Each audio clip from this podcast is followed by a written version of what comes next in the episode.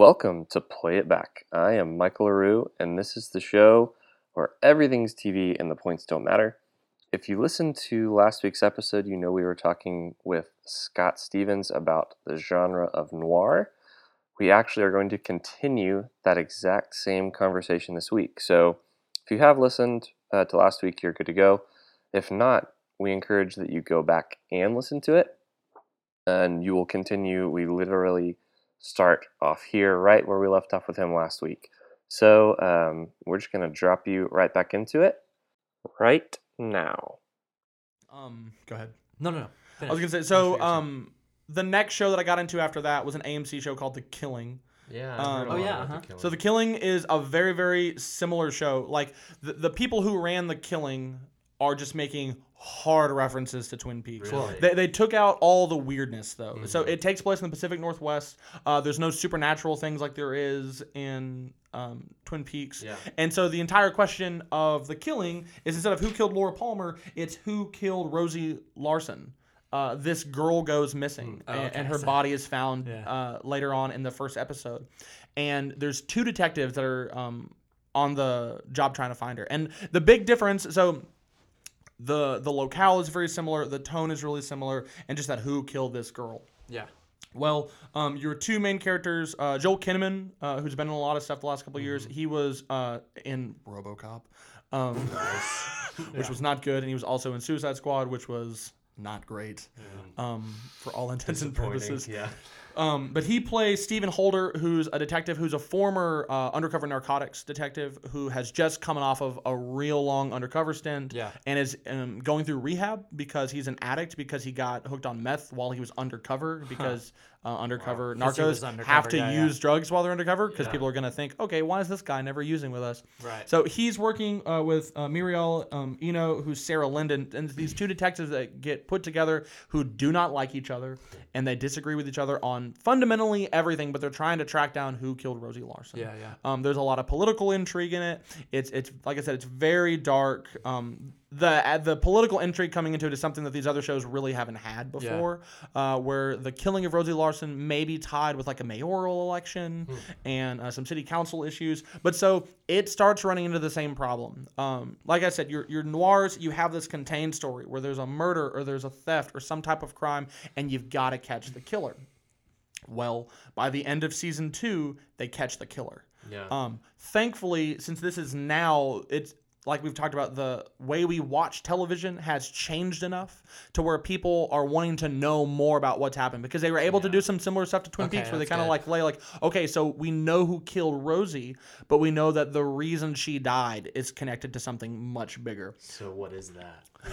Yeah. So what's the reason? Which is which is kind of uh, a trope we see a lot in dramas. We're like, okay, we know what happened, but everything's so much bigger Yeah, now. yeah, yeah. And so it expands out, and so it had got a third season. AMC uh, approved it for a third season. Third season has almost nothing to do with the Rosie Larsen case, um, because it's another case. There's like a missing girl, um, and so it's another type. Someone's gone missing, and season three ends with probably one of the most like tense and frustrating cliffhangers that I've ever watched. And, and it may be because I didn't watch it live. Yeah. I watched it after it ended up on Netflix, and I knew from the day I started it this is the last season. I did not know it was a cliffhanger. I was under the Oh. impression that they knew, like, okay, so the show's gonna end, so kind of wrap things up a little bit. Yeah. But they. But the they show's don't. Over. The well, the show was over, and it's a massive, cli- like, uh, like somebody Jeez. shoots somebody. It's a, like a, it's a who shot J.R. Dallas situation. Um, but it's in the woods and Who it's at Mr. night. Mr. Burns. Yeah, yeah. Mr. Who Mr. Burns. um, and it's and it's characters are yelling at each other about what's going on, and someone pulls the trigger. Yeah. Mm, Black.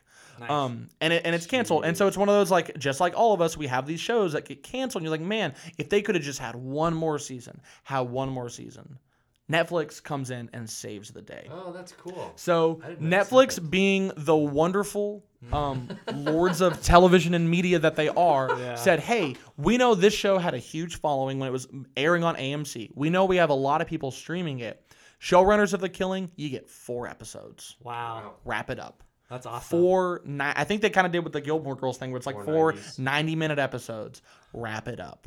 And they do, and they end the story. They they kind of um, resolve some of the issues, big questions from the first three seasons, and it's its own also self-contained story. So there's like a murder that goes down where a family is killed, and the only person that survives is this kid who's at this elite boarding school. And did he do it, or did someone else do it?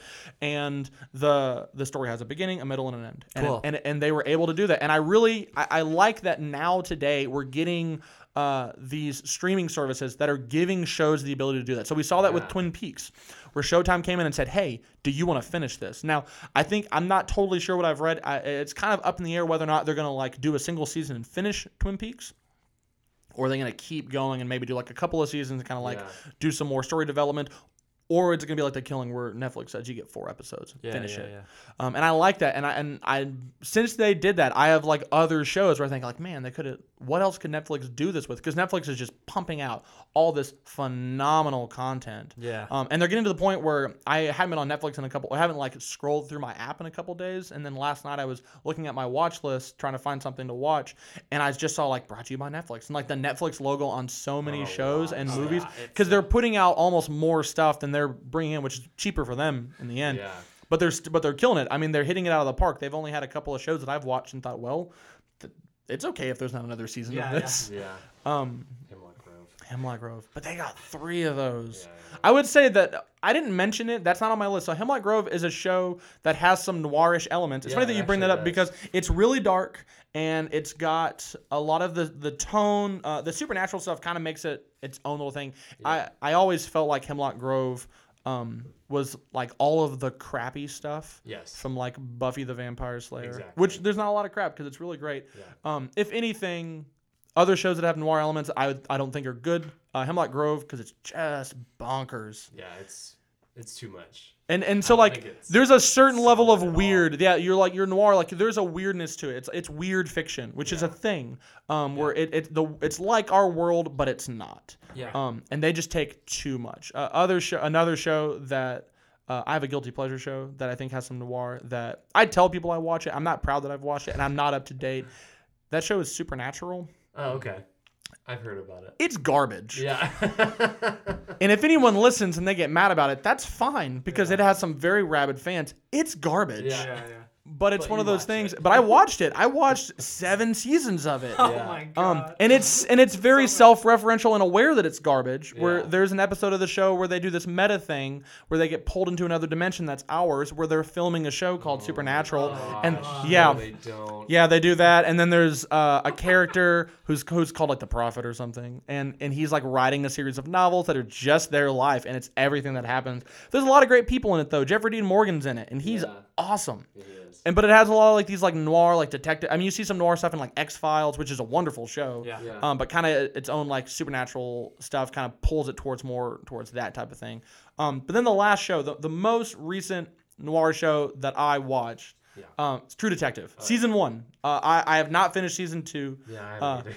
Because I don't know how far did how far did you get into it? Four episodes. That's I made it about five. Yeah. Um, I just lost so we won't so we won't talk about season two. Yeah, we won't. Um, I had a lot of perfect, season one is so- perfect, and it and it is. I think True Detective season one stands as the best example of what noir television can be because they knew going into it this if if, if this is going to be a series, it's an anthology. So we're going to Yeah. do eight episodes.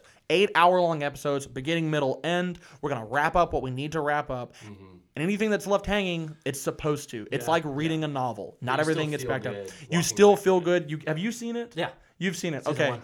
So man, I so I've it's probably the show that I right now talk about with more people than any other show that's like already finished. Yeah. Um, there's like ongoing shows that I talk about, but it's the one that I'm always suggesting to people. If I find out that someone has an HBO account and they haven't watched True Detective, I'm just you just You go watch it. now. Take a Saturday. Um, watch all eight episodes. Ruin your day because Yeah. it's because it's it is real dark. And I think what hard. sets uh, True Detective apart from all the other ones is they've all been mainly network television. Yeah, yeah, Uh, they've yeah, been yeah. on ABC or they've been on AMC or even BBC, which is a little bit different because they get away with some stuff that we don't get away with with American television. Yeah. The fact that it was on HBO, they're allowed to go places that other shows are not allowed to go. Yeah. And the thing I was talking about earlier with commercial breaks, there's no commercials. There's So at all. every episode is like 51 minutes long. Yep. And from the opening credits, you get no breaks. It, it is just turned up all the way the entire show. Um, Yeah. we've now like kind of freaked out about True Detective. I assume that there's people who might listen to this who don't know about it. Yeah. Um, so True Detective, like I said, is an anthology show. Uh, the first season takes place in semi-rural Louisiana. Uh, Uh-huh, it, it begins in the 90s and kind of there's a, a pretty large time gap that the show covers. It begins in the early 90s and ends, I think, in 2012. Yeah. Is I think when like the present day They stuff is happening. present, Yeah. And so it's following these two state police detectives, uh, Rust Cohle and Marty Hart, played by the wonderful Matthew McConaughey and Woody Harrelson, who I had never seen either one of them do a long form thing. And I think that's what's nice about it is when you're watching it, it's extremely cinematic and it's Yeah. like watching yeah, yeah. eight movies. Yeah. You're able to develop eight hours worth of content Yeah. for something that when you when you start describing the show, it sounds like you're talking about a movie you'd go see. But so um, when the show begins, the stuff that's happening in the past in the 90s, a body is found in a sugarcane field uh, off of, uh, uh, I think it's it's not off the interstate. That's not really important. Um, but it's off of a highway in rural Louisiana. There's been like a large circle burnt into the sugarcane, and there's a tree in the middle. And this body is found uh, naked and bound uh, and partially scarred up and dead and bloated, like tied to the base of this tree. Yeah. Uh, the the woman, it's a woman whose body is found, and she has this crown with antlers on it Mm-hmm. on her head. And there's these little wooden uh, piles of like woods and sticks that are tied together with like strands of rope Little, like, and twine, the little things. pyramid Yeah. things, little totems that are scattered around. And state police gets called in because it's an interstate crime because of how close they are to like the Texas border and how it's close to the bayou and stuff. And so they're trying to figure out who killed this woman. And as things begin to develop, just like like it's been for all these, things get much bigger. gets- yeah. And there's some serious intrigue in it. And I, and I think part of the reason I'm drawn towards this show more than all the other ones, I've loved all three of the other shows. True Detective is my favorite one Yeah. because um, it, it kind of hits close to home. Um, so I, I think the scenery, so West rural West Texas is not scenery anything like Right. um, rural Louisiana, especially down near the bayou. Yeah. Uh, but there's a certain bit of that world that when you get outside of Abilene is really, really relatable. Right. Um, so for my job, I, I mainly work here in Abilene. I work for a nonprofit that's a domestic violence shelter here in Abilene. I do educational initiatives in schools. I, I talk to students about healthy relationships and family violence. And I do a lot of that right here in Abilene. Most of the schools I work in are the middle schools in Abilene, Texas. I work in a couple of towns outside of Abilene. Um, and it's Abilene's kind of uh, like a wagon wheel type Yeah. situation where you have this larger town of 120,000 people right here in the middle, and then you have these spoke villages going all the way around it, Right. including some of these towns which are county seats, but they have less than a thousand people in them. Um, and when you get out into some of um, the darker rural parts of West Texas outside of Abilene, there's a lot of fears that people have that are very similar to the types of um, mythological fears that people have in True Detective. Yeah. A lot of the the Bayou characters that they interact with in the show are some of the people that I interact with in schools Yeah, and in yeah, towns every single day Yeah. And the fear of like people going missing and, and girls feeling like uh, there's oh, a big point in the show is that there's these women who are being trafficked through an area Right. um, Yeah. forced prostitution and um, that's like a fear that some people in small towns outside of abilene have that um, these girls go missing or these people just show up and no one knows where they came from what are they doing here Yeah. um, there's just this relatable rural darkness that you see in True Detective. But what I love about it is so you've got this wonderful setting that it's picturesque. I mean, there's so many shots in that show that are like looking at a painting. Um, whoever whoever did the cinematography and, and the and worked the camera did a It's incredible. wonderful job. The the production quality is top top notch.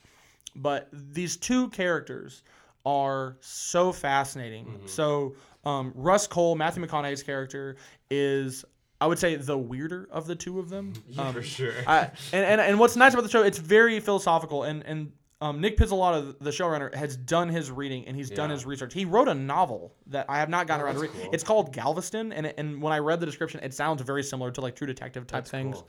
But um, Rust Cohle, he's he's a nihilist. That's all he is. Yeah. Um, he's this detective who sees no real meaning in life. He's a former narco who had spent long term undercover stuff, and the reason he came to work in Louisiana is he came off of like I think in the show it's like like nine months or something like that. A really long, multi-month stint working undercover doing drug stuff, and it almost broke him, and he had to go to like a mental institution Yeah, for yeah, a while. yeah. So he asked to be transferred to Louisiana just to do state police stuff, and then he's just getting pulled right back into this like same dark, gritty world.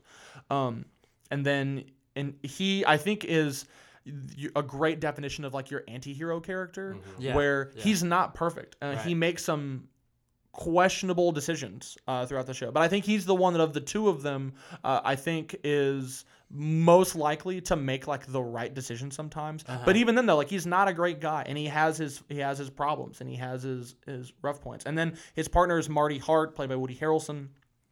Who um, I think you can call as like the bad cop. Like Yeah. if they were gonna do a good cop bad cop routine, I think Woody Harrelson would be the bad cop. He's the one that does not seem to want to put up with Yes. um, yes. Matthew McConaughey's character, like we've said, is very weird. He's just says the weirdest stuff. There's there's a point in the show where they're sitting in a car and uh, Woody Harrelson asks Matthew McConaughey's like, "Did you get a lot of sleep last night? You look tired." And I don't know if you remember this. Matthew McConaughey goes, "I don't sleep. I just dream." Yeah. And there's and he just turns like, and he "Why do you looked. He's like, "Why do you like why do you say stuff like that?" Yeah. That's their relationship in a nutshell. That's where you great. you've got Matthew McConaughey saying some pretty profound stuff, and then like most people, Woody Harrelson's like, "Why are you yeah. saying?" Woody Harrelson's the the like. He's the everyman. watcher. he's Yeah, your yeah. everyman, Yeah, and yeah, he's like, no one talks like you. Yeah. Why do you talk like that? But th- but he he's a really complicated character. He he's also a great anti-hero because he's not perfect. Um, he's got some marital problems that run through the entire length of the Uh-huh. show. Um, he deals with some infidelity issues, and his wife catches him, and, and that comes in, and and Matthew McConaughey gets roped into all this stuff. Um, but thinking about like production quality and the, and the darkness that you see, there's a scene it's about halfway through the show. Um, it's where uh, Russ goes undercover to try to talk to these these meth dealers to try to figure out like Oh, yeah. something that's going on. Can't really give much detail.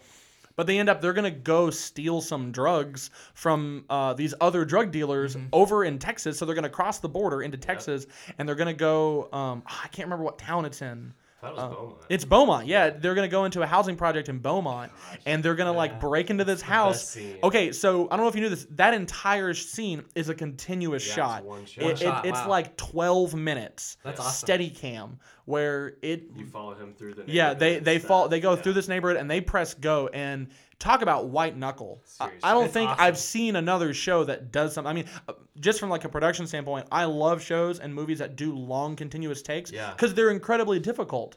Um, I have the Blu-ray. I need to see if on the special features they talk about it, but I don't know how many takes that took. Yeah, But you, it's one of those things where like they specifically, Explosions and yeah. I don't know what happens if someone up messes right up and you have to like reset. Okay, everybody go Everybody back, go back, reset the yeah. charges, and Yeah. we, we Yeah. have so many hours before the sun comes up. Yeah. yeah, Um, yeah, yeah. but it, it's one of those things where you know when you're watching as a viewer, you can tell when something's a long continuous take, and I, I think it's really interesting from a viewing standpoint because those long continuous takes, you just want them to end. As cool as it is and it's exciting, you know how tense it is because the camera's not cutting away, Yeah. and you're just like waiting. Okay, can it stop now? Can Yeah. it stop now? And especially with that, I mean, it's one of those you see it more with movies. I can't think of a lot of shows that do it. I know. Um, 12 Years a Slave has a really long continuous take. It- Birdman did it. Birdman has a really yeah. Birdman has a lot of them. Yeah. Um, not as many as you think though. They did some really They interesting some editing They stuff just do with a lot Birdman. of editing. I feel Uh, like uh, that makes it look like it. There's also um, Hunger is this movie with Michael Fassbender that's got this like 13 minute dialogue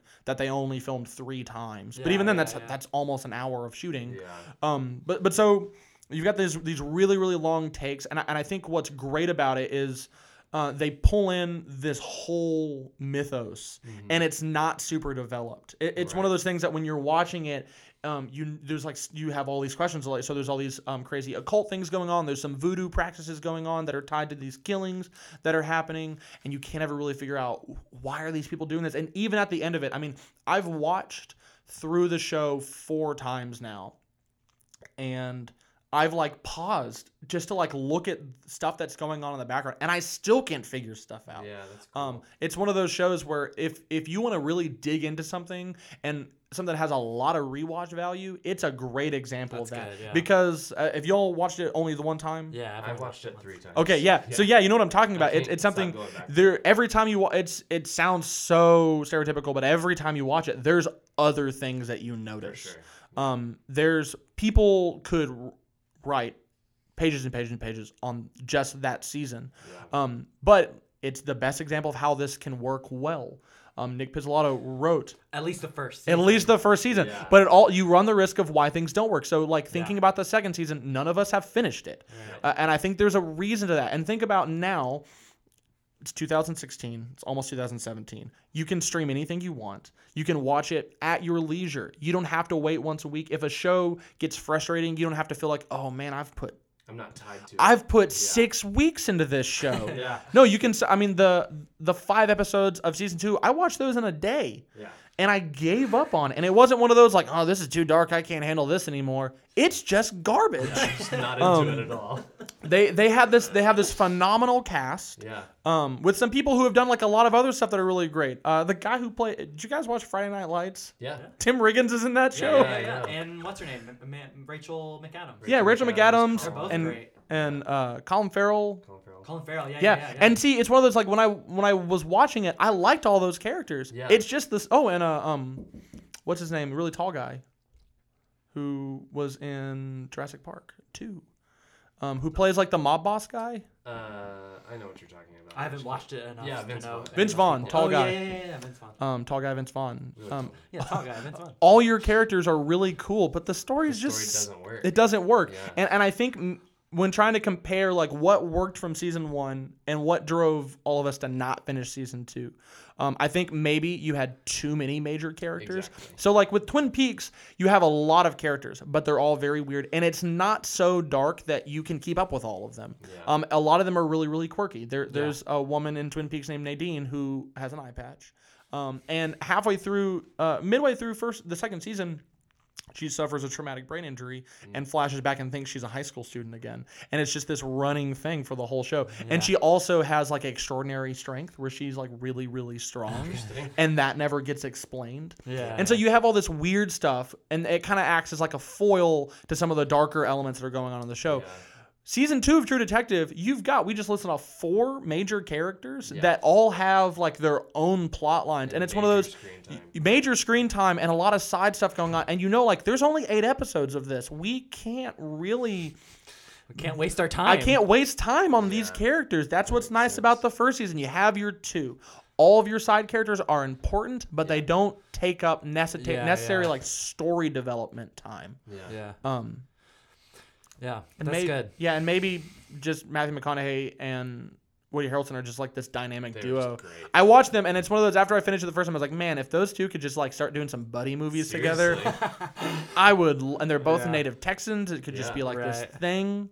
But That's like, cool. so season two kind of dragged, but maybe they make a season three at some point, and it's and awesome. yeah, and I I've re- and I and, and I've read Yeah. that Nic Pizzolatto has has been open to doing another season, Yeah. and I think like HBO watchers especially are, are attuned to these types of things. I mean, Right. the night before was wonderful. I haven't, Yeah, I haven't yeah, finished it yet, but it's The it's night like of? on the night, Night of, of, not the night yeah. before. Night night of is really great, and it's kind of a similar type of tone. Right. And so these things can work. And if if he decides to take another season, I think it could be a real, really cool redemption thing. And it may be if they keep going with it, True Detective turns into like an American Horror Story thing where people have their like favorite seasons. Yeah. Where they're standalone. Like right. some seasons, some people don't really like all that much. Yeah. And then other seasons, people are like, yeah, that one killed it. That was Yeah. awesome. But that's my TV noir stuff. That's Yeah. that's what I love. Those are the things I love to watch. I'm always looking for more. Uh. With the sad reality that there's not a ton of them going around. Yeah. I, I used to um, probably watch more police procedural type stuff uh, because it would kind of like scratch that itch. But as more like high quality content has come out, they really don't do it for me Yeah. anymore. I can't really like watch season one of True Detective and then go back and watch like SVU, even though it's super fun. It's just not the same thing. Right. Well, great. That's good. That's great. I, I'm happy we talked about it. Yeah, definitely. As always, I'm motivated to go watch uh, Twin Peaks now that you've Please talked do. about it. Seriously. It's Um, weird. It's gonna take you some time, but it's it's well worth the the delivery in the long run. Yeah, good. Scott, thanks so much for coming. Thanks for being having me. here. It It was was awesome. This is really cool. really great conversation. Thank you. Happy to cool. happy to talk with There's you about not a lot of people, in my opinion, that like really understand a genre and like can can digest it and Mhm. dissect it like you do. So it's really cool to It's I mean think it, about noir. Like it's that. something I've like I've put some time into, and it's some, Yeah. it's a it's a, a genre that both in like old movies. You see a lot in old black and white movies. Uh, it's a really great thing in old detective movies. Uh, some like pulp movies from back in the day, and then Yeah. like some novels. You see a lot of it. It's it's a genre that I think is really staying alive with books now, and even like video games in some weird ways. But Yeah. that's No, like whole LA thing. Noir is yeah, a e- video game. exactly. Yeah, video Yeah. game for it, yeah. That's cool. Well, thanks a bunch, man. This is great, good Awesome. stuff. Thank yeah. you. Thanks for coming. All right. We'll uh, be back next week with a new guest. That's all right. Thanks, everyone. Surprise.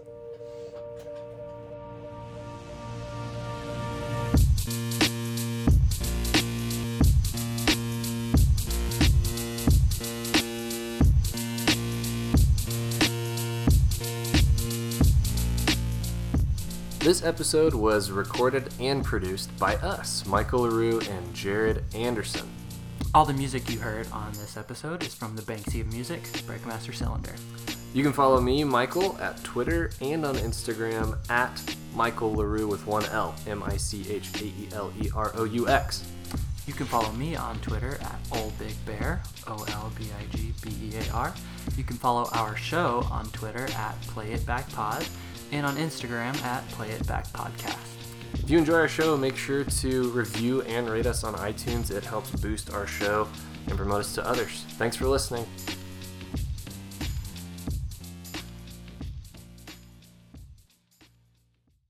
Be sure to tune in next week, same time, same station,